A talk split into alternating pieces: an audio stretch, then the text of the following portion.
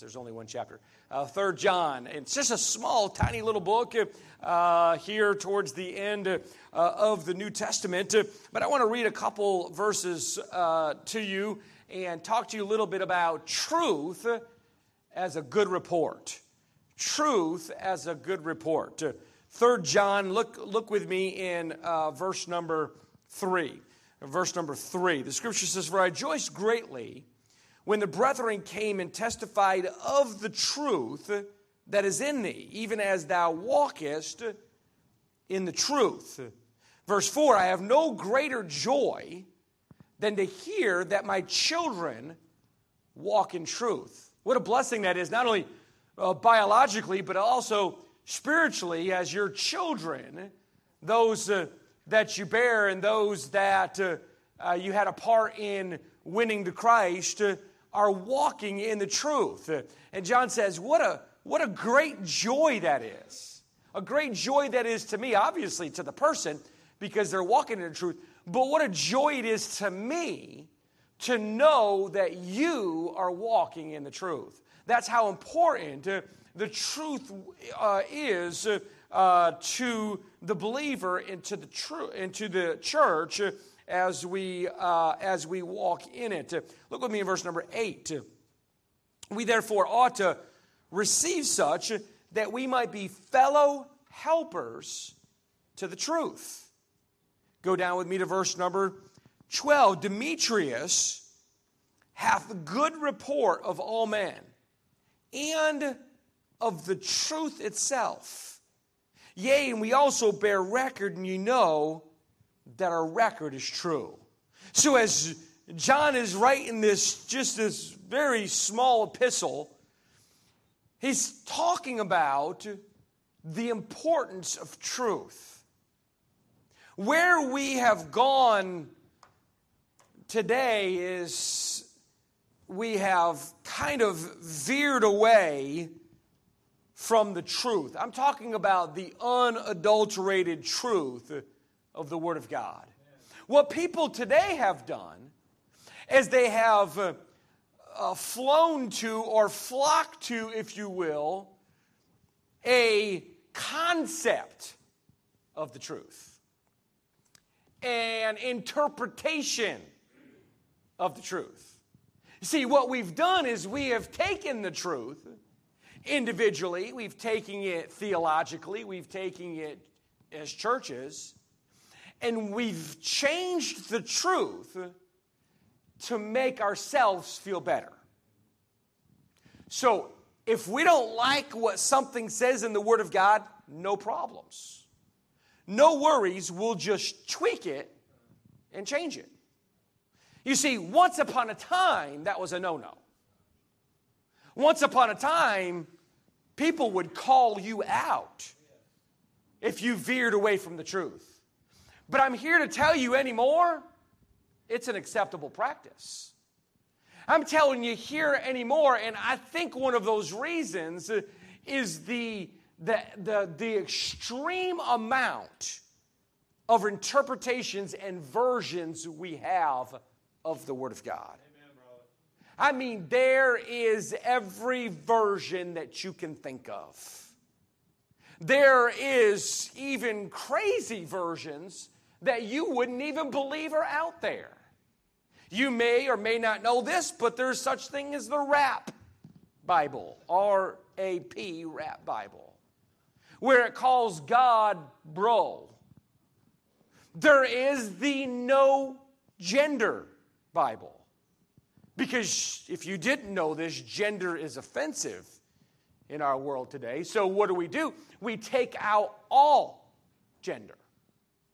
And there is a version of the Bible called the No Gender Bible. That's not counting the NIV and the NASB and the RSV, and you put about any letters together, and it's probably a version of the Word of God. So let me tell you something about, without going into versions and all this big fight about versions, I'm not going to go into this, but I want you to know this much. This is a simple truth to think about in life and when it comes to the truth. Things that are different are not the same. Now you think to yourself, that's just, a, that's about the dumbest thing I've ever heard. I mean, obviously, things that are different are not the same. But if things are different, then they can't be the same thing. So if you've got all these things and you've got these different uh, uh interpretations and these different ideas of, of what the Word of God says in some versions, and by the way, if you're not up to it, you ought to be up to it. There are some versions of the Word of God that take out entire sections of the Bible. Why? Because it doesn't belong there. Who decides it doesn't belong there? So you, you, see what I'm talking about when I'm talking about interpretation? And we've taken things and we've twisted them and we've turned them and we've made them into what we want them to say. That is not the truth. Amen, that is opinion. Now, everybody's got an opinion, right? I mean, we all have opinions and they all and they differ. And that's okay when it comes to opinions. Uh, but God's word is not an opinion. Amen, God's word is not to be trifled with. God's word is truth. And if God's word is truth, then that's what we go off because the Bible says, let God be true and every man a liar. Amen. What does that mean? It doesn't necessarily mean that every man always lies. That's not what it's talking about. What it is talking about is that if a man says one thing and it's contrary to the word of God, then God is right and man is wrong. Every single time. So you can't take out sections of the Word of God just because they don't make sense to you. You can't take out sections of the Word of God because they offend you. There's some things in, there's some things in the Bible I scratch my head on and go, what? What? Have you taken a gander at the Old Testament lately? Because if you didn't know this, God wiped out whole people groups men, women, ch- children. He took out their animals, their cattle, their sheep. Well, my God. Wait, what, do, you mean, what, what do you mean, my God? This is another thing that we do. We like to say, well, my God wouldn't, or my Bible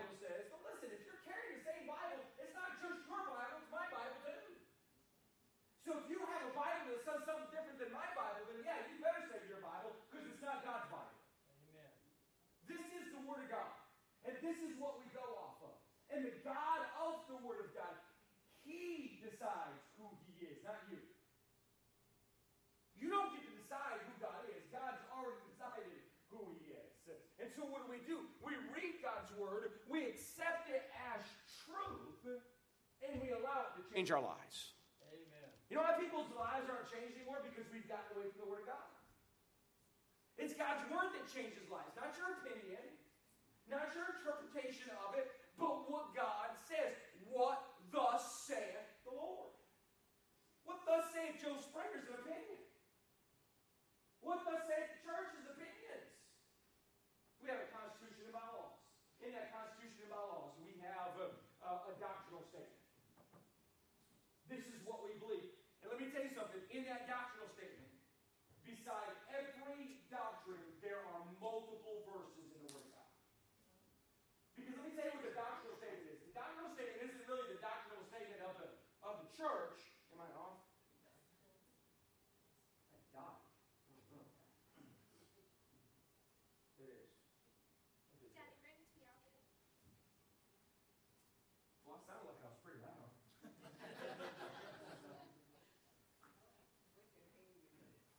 but they, they won't be able to hear on the live stream. Um, and that's that's that's twice, Dan. You you, you messed me up. We're gonna have to have a talk afterwards. Ah, I completely lost But Where was I? I was lost my train of thought. Bylaws. So Constitution bylaws, we have this doctrinal statement that we have. Well, in that doctrinal statement, it's not the doctrinal statement. Really, it's not the doctrinal statement of the church. It's the doctrinal statement of the Word of God.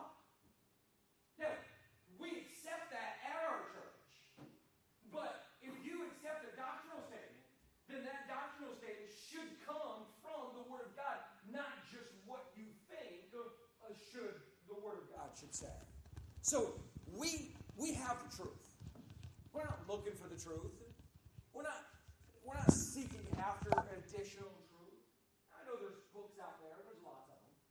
There's books out there like the the, the Lost Book of Thomas, where Thomas really got a uh, uh, uh, or Judas, the Lost Book of Judas, excuse me, that Judas really got a bad rap and uh, he was really the good disciple and, and this, is, this this lost book and this book was let me tell you something it's not in the canon for a reason there's a lot of books out there that doesn't make them the bible we have one book uh, called the Bible in 66 individual books from the Old Testament to the New Testament. That's the Word of God. I'm not looking for something additional to come along. I'm not looking for some uh, hidden books or lost books. When the Dead Sea Scrolls uh, were, were found in Qumran uh, by that Bedouin uh, uh, uh man, they found these scrolls. let me tell you what they did.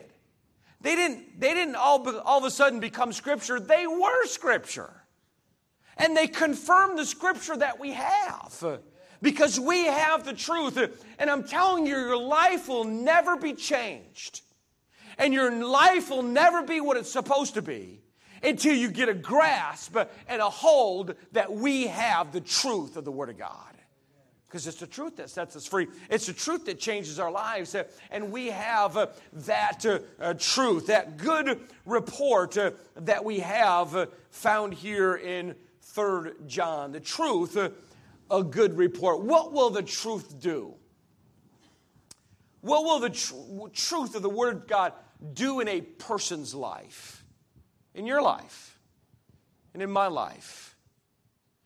I want you to know this that the, if, the, if the truth of the Word of God can make a difference in my life, it can make a difference in your life. And if it can make a difference in your life, it can make a difference in somebody else's life. You see, it's the truth of the Word of God that makes the difference. Paul said this uh, I am what I am by the grace of God. It's the grace of God, it's the truth of God that has made me what I am. And listen to what he said. He said, If he can save me, he has already saved the chief of sinners. This is what he's saying. This is what Paul's saying. If God's word can make a difference in my life, it can make a difference in your life. Amen. And through generations, through generations and generations, God's word has changed people's lives. So, what can God's word do in your life? Number one, God's word can transform you. It can transform you. I, I love Romans chapter 12. Romans chapter 12 and verse number one, the Bible says, I beseech you, therefore, brethren, by the mercies of God, that you present your bodies a living sacrifice, holy, acceptable unto God, which is your reasonable service. Verse number two Be not conformed to this world, but be ye transformed by the renewing of your mind. So, what does he say? He says, We don't need to be conformed. Let me tell you what conformed is. Conformed is uh, when we become like the world.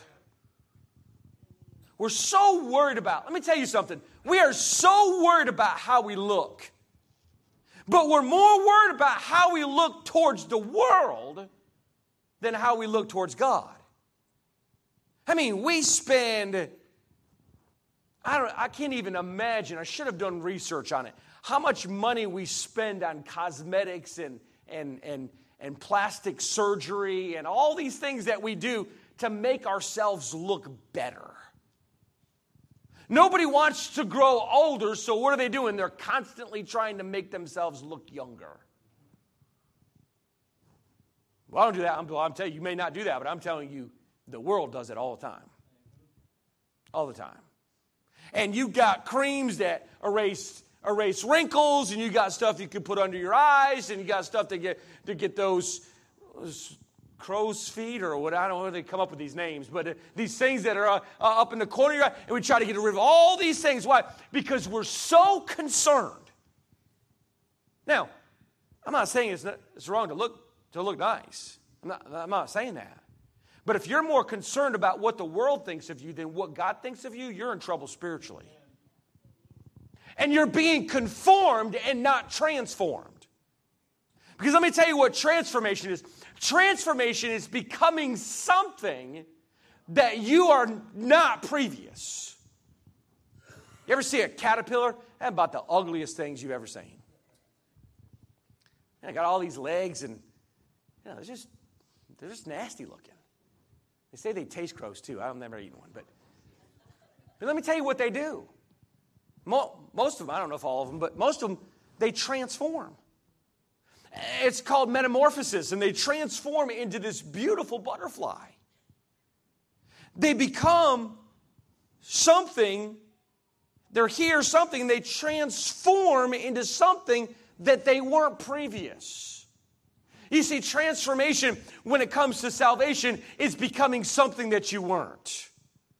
Therefore, if any man be in Christ, uh, 2 Corinthians 5 17, he is a new creature. Old things are passed away. Behold, all things are become new. You become a new creature in Christ. You become transformed. You see, when I got saved, praise the Lord, I became something that I wasn't previous. I was, I was, a, I was a wicked man. I was a sinner. I was lost. I was hateful. I was a hateful person. He said, some of you looking at you thinking, well, you know, well, I tell you something, if you knew me then, you'd be, you'd be glad I'm not that guy. Just a hateful person. And God saved me. And let me tell you what He did. He, he didn't conform me to any one person, He transformed me and made me different. I'm now a new creature in Christ salvation. If you've never been saved, if you've never trusted Jesus Christ as your personal Savior, understand this God died for you. Jesus Christ died for you on the cross. He was buried and he rose again the third day. He did it for a purpose. And that purpose is you. That purpose is me. And he wants us to be transformed. He wants us to be new creatures in Jesus Christ.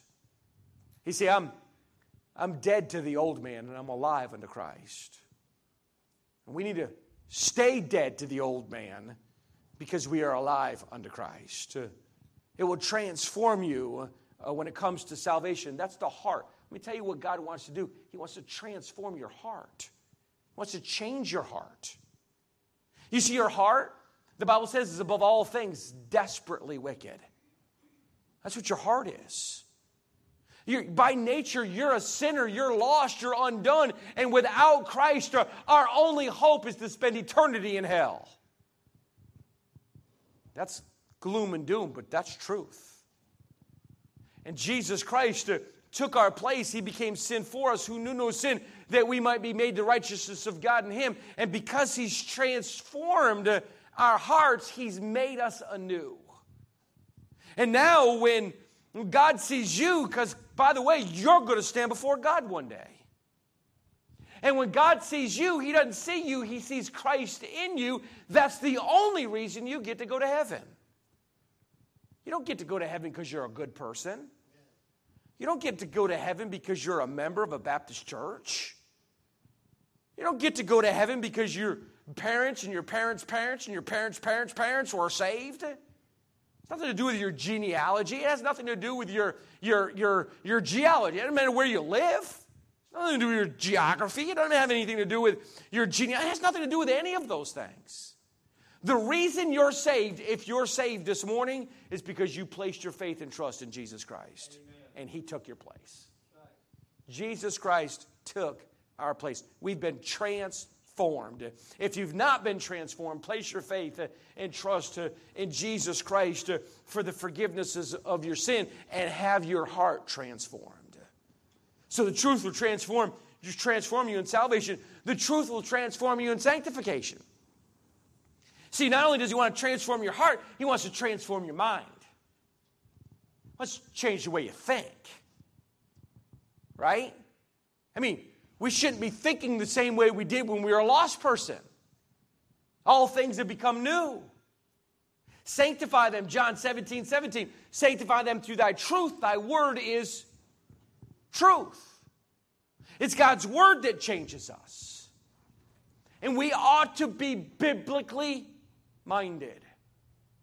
We're to be thinking towards the truth. We ought to be ready, as a born again believer, we ought to be ready to give an answer for the hope that lies within us. Where does that answer come from?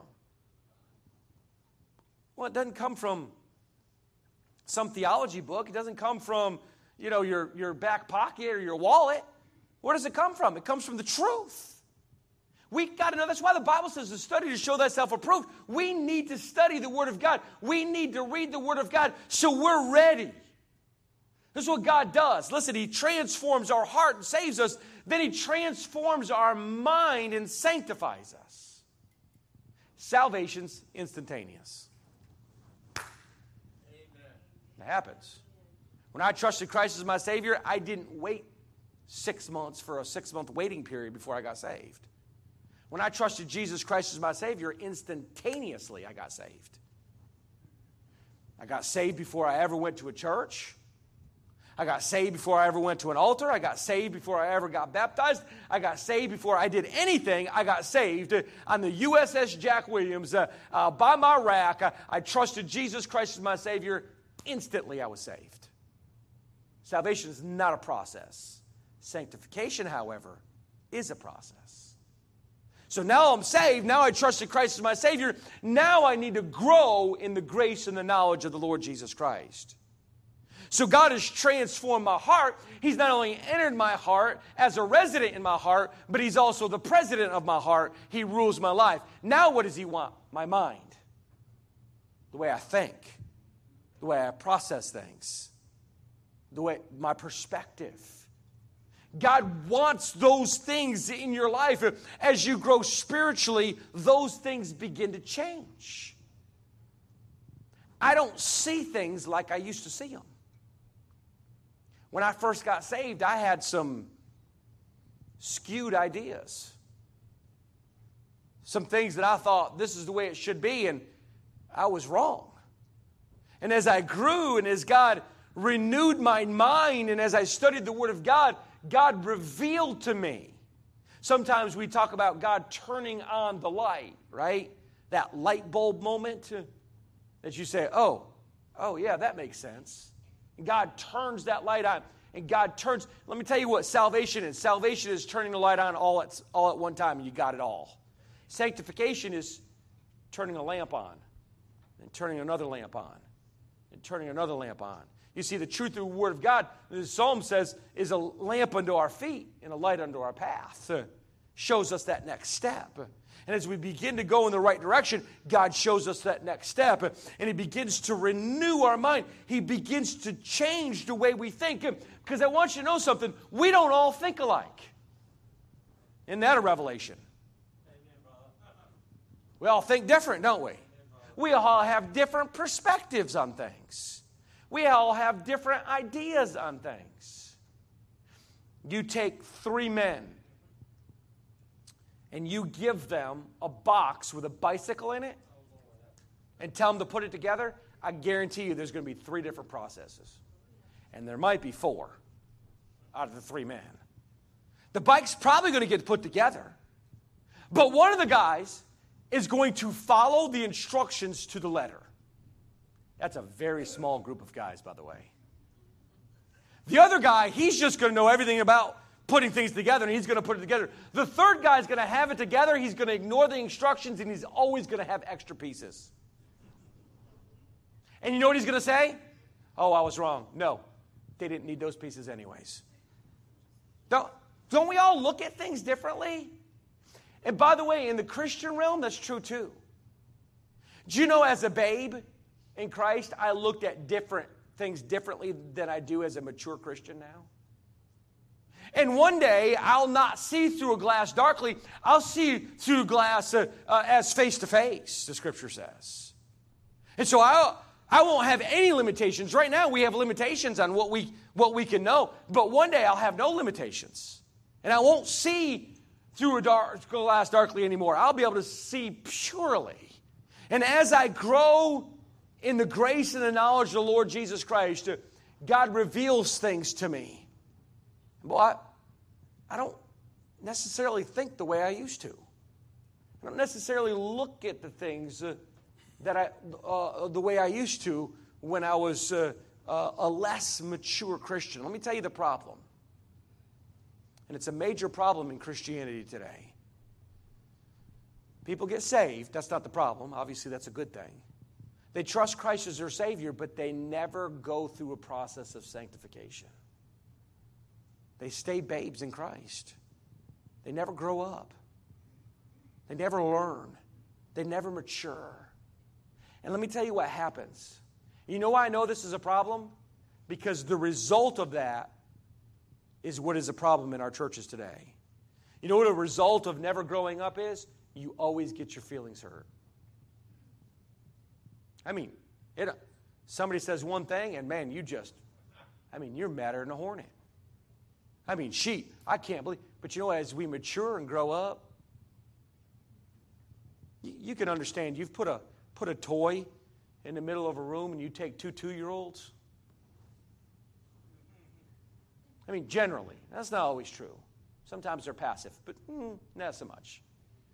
They're going to go that joint. And eventually, they might even start playing together, but eventually, one of them is going to take ownership of, the, uh, of that toy.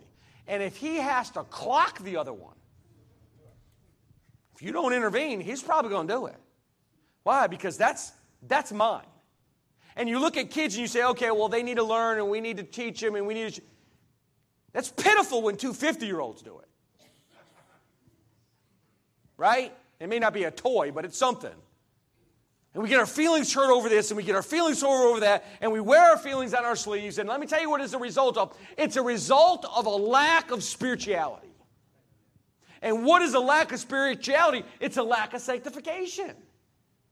God's working, listen, God's working on me. If you've arrived, you're in trouble.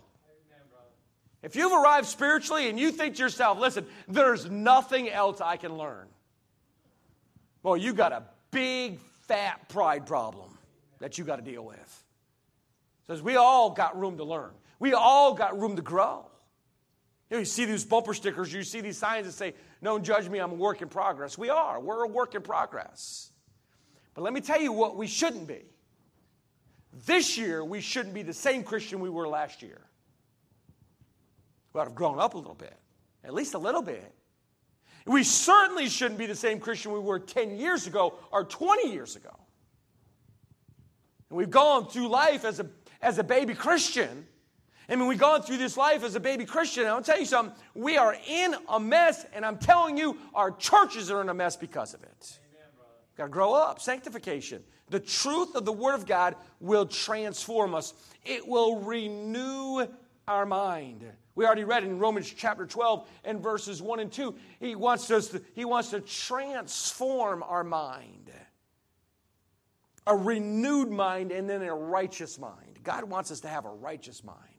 You know what he says about Jesus in Philippians, or he says about us in Philippians chapter 2? Let this mind be in you, which was also in Christ Jesus.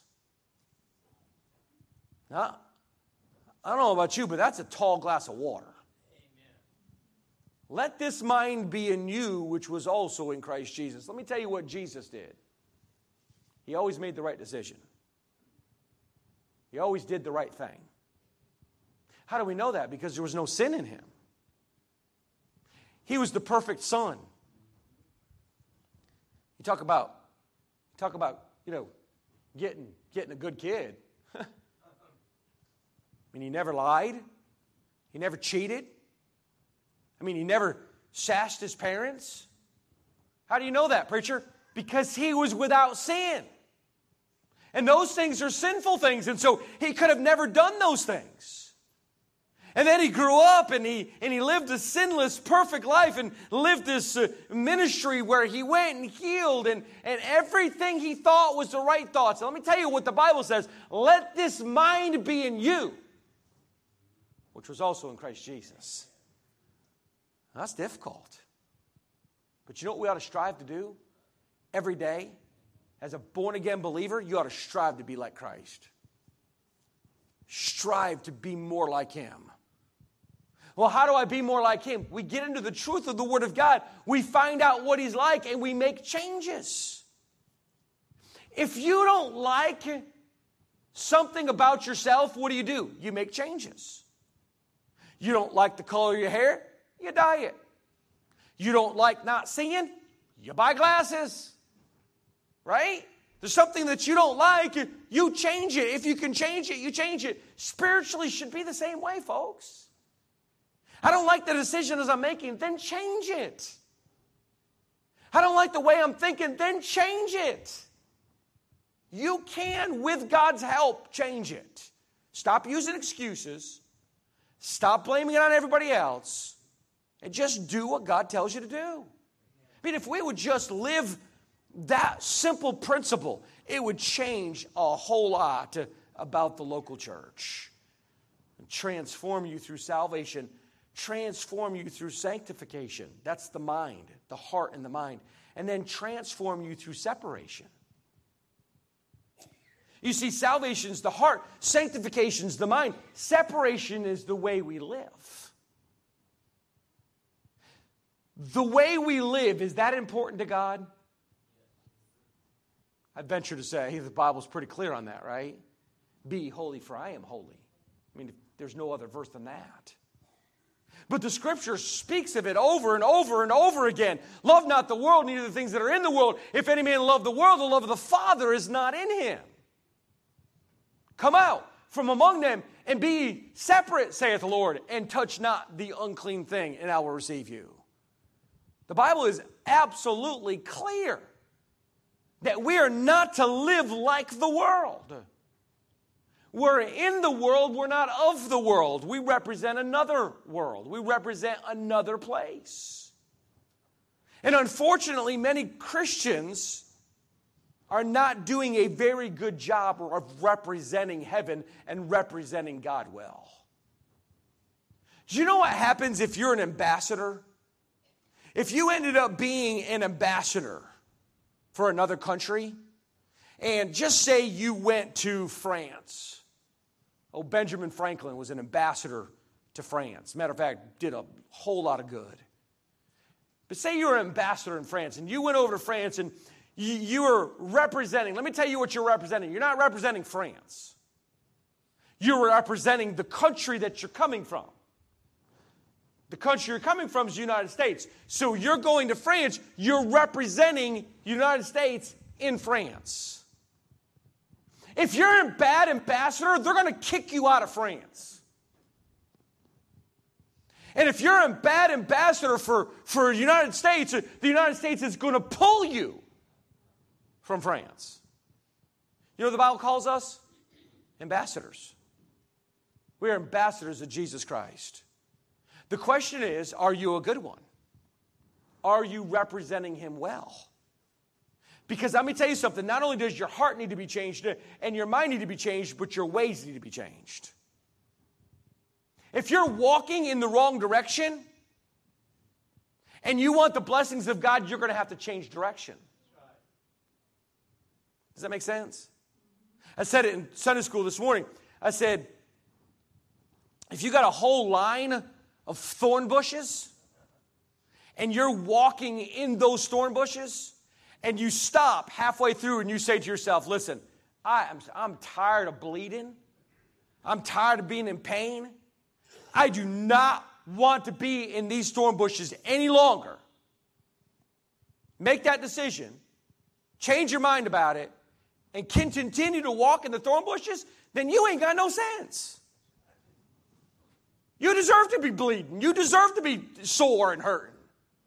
You know what you got to do? You got to just more than change your mind, you got to change your direction.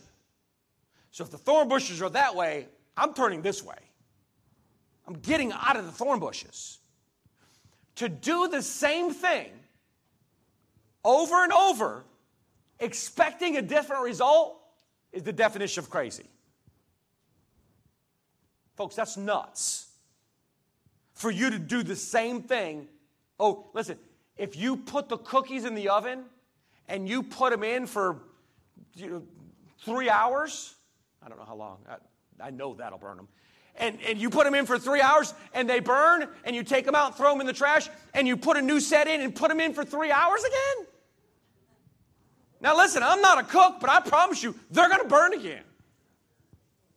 I mean, if nothing changes, you're going to get the same result. So, what do you got to do? Something's got to change. And spiritually, something's got to change. We keep going in the direction we're going to go in, then expect judgment. Expect it. It's going to happen. What do we got to do? We got to change. Got to change our ways. We got to change the way we walk. We got to change the way we talk. I tell you, when I was growing up, I had very few friends. And the reason I had very few friends is because I didn't like people. I didn't want friends. I was that kid. Listen, I wasn't that kid that really wanted friends but was awkward. No, I, I didn't like people. Period. And I didn't, I didn't want to be around. And you know what I did? Man, if somebody ever tried to get close to me, I was just mean as a rattlesnake to them. Talked to them mean, said mean things. And guess what they did? They stayed away from me. I was, I was, the, I was, the, I was the odd man out. I had a few. But they were just like me, and we're all, we were, we were the mean spirited club. I mean, you understand, if I wanted friends, guess what? I would have had to change some things. I would have had to change the way I talked to people. I would have had to change the way I treated people. You can't treat people like junkyard dogs and expect them to love you. Now, there are some super spiritual people that will, and they're going to love you no matter what, but I'm going to tell you something by and far, people ain't going to get around people like that. And if they do, guess what happens? Uh, they end up being just like them. Well, I don't, I don't, I don't, I don't have any friends. We told our kids this uh, from, from when they were young. Let me tell you something. You want friends? Be friendly. It's a biblical principle, by the way. You want to have friends? Show yourself friendly. You can't be a jerk and expect people to want to hang around you.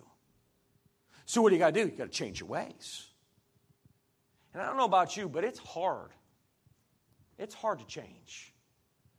Anybody in here, uh, you just enjoy changing all the time. I know there are some people that are probably like that, but I think most of us, eh, not so much. I don't like to change. If my wife came in to my, to my, to my um, to my dresser drawers and changed where my socks were, I'd have a conniption fit. I'm serious. I'm that kind of person. I would immediately change my socks back to where they go. She knows it. She don't. I'm just socks are just thing. Uh, shirts are hanging a certain way. Pants are hanging a certain way. Listen, it could be pitch black. I could be blind and know where my stuff is because it's always been there. It's always been in the same spot. And if it's moved, I didn't move it. Somebody else moved it. Because I don't. I don't, I don't like to change things. I like things to remain the same. But sometimes, folks, things need to change. Our world isn't what it was 20 years ago. It isn't what it was 30 years ago. Our, cha- our world has changed, and it's changed drastically. Some things should never change. We all agree on that. The Word of God, doctrine, all that, should never change. But I'm here to tell you some things need to change. Some things need to be updated. When COVID hit, one of the best things that's happened to this church is we had to start live streaming. We've been talking for years about the benefits of live streaming. But man, I, I didn't want to bother with it. I mean, it was just a, so much. And by the way, it's been a lot of work and it's still a work in progress. So much work is involved in doing it. But guess what COVID 19 did? It pushed us into that change. It's a good thing. It's one of the good things that happened because that's a great tool, it's a great resource. I've got people, I've got people that I have not connected with in forever that watch our live stream. Praise the Lord for that. It's awesome. Reach more people that way. But you know what? It'll never happen unless you make a change, a tweak. Something has to change uh, in your life if you want a different result. Now, if you're if you're fine with the same old, same old, then don't ever change. But if you want to be better, if you want to be stronger, if you want to be more mature as a Christian, then we got to tweak some things. We got to change some things in our lives and change them for the better, not for the worse. That is separation. You can't be like the world and be like God too. It, does, it doesn't work that way. You can't straddle the fence. You can't serve God and mammon. The Bible's clear on that. You can't be on one side and be on the other. That's what we want, but that's what we can't get. If you're like the world, you're not like God. If you're like God, you're not like the world. Separation. Transform. Transformation. God wants to transform you. He wants to transform your heart he, through salvation. He wants to transform your mind through sanctification. He wants to transform your ways through separation. Come out from among them. Be different. Be the peculiar people God's called you to be so that we can make a difference. I think well, it's obvious that the rapture is closer than ever been before, obviously. It's not happened yet, but it's around the corner. I believe it can happen at any moment. We must be about our Father's business. We need to stop playing with the world and start serving our Lord and Savior, Jesus Christ. Let's bow our heads for prayer. This morning, our heads are bowed, eyes are closed. Maybe you're here this morning, you're not saved. You never placed your faith and trust in Jesus Christ. Can I tell you this morning that God loves you? He loves you with an everlasting love. He loves you with a sacrificial love. He loves you with an unconditional love. And this morning, He wants to save you. What, is that, what does that entail? What does that mean? It has nothing to do with the, the amount of faith we have. It doesn't have anything to do with the kind of person we are. Listen, we're all fall, uh, uh, uh, flawed. We're all f- uh, failures spiritually. There's none righteous, no, not one, the scripture says. We've all uh, come short of the glory of God, every one of us. So, what do we need? We don't need a better plan. We don't need a better church. We don't need a better pastor. What do we need? We need a Savior. And Jesus Christ is that Savior.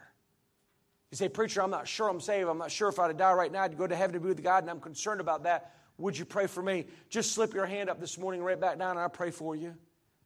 I'm going to embarrass you anyway. I just want to pray for you by need.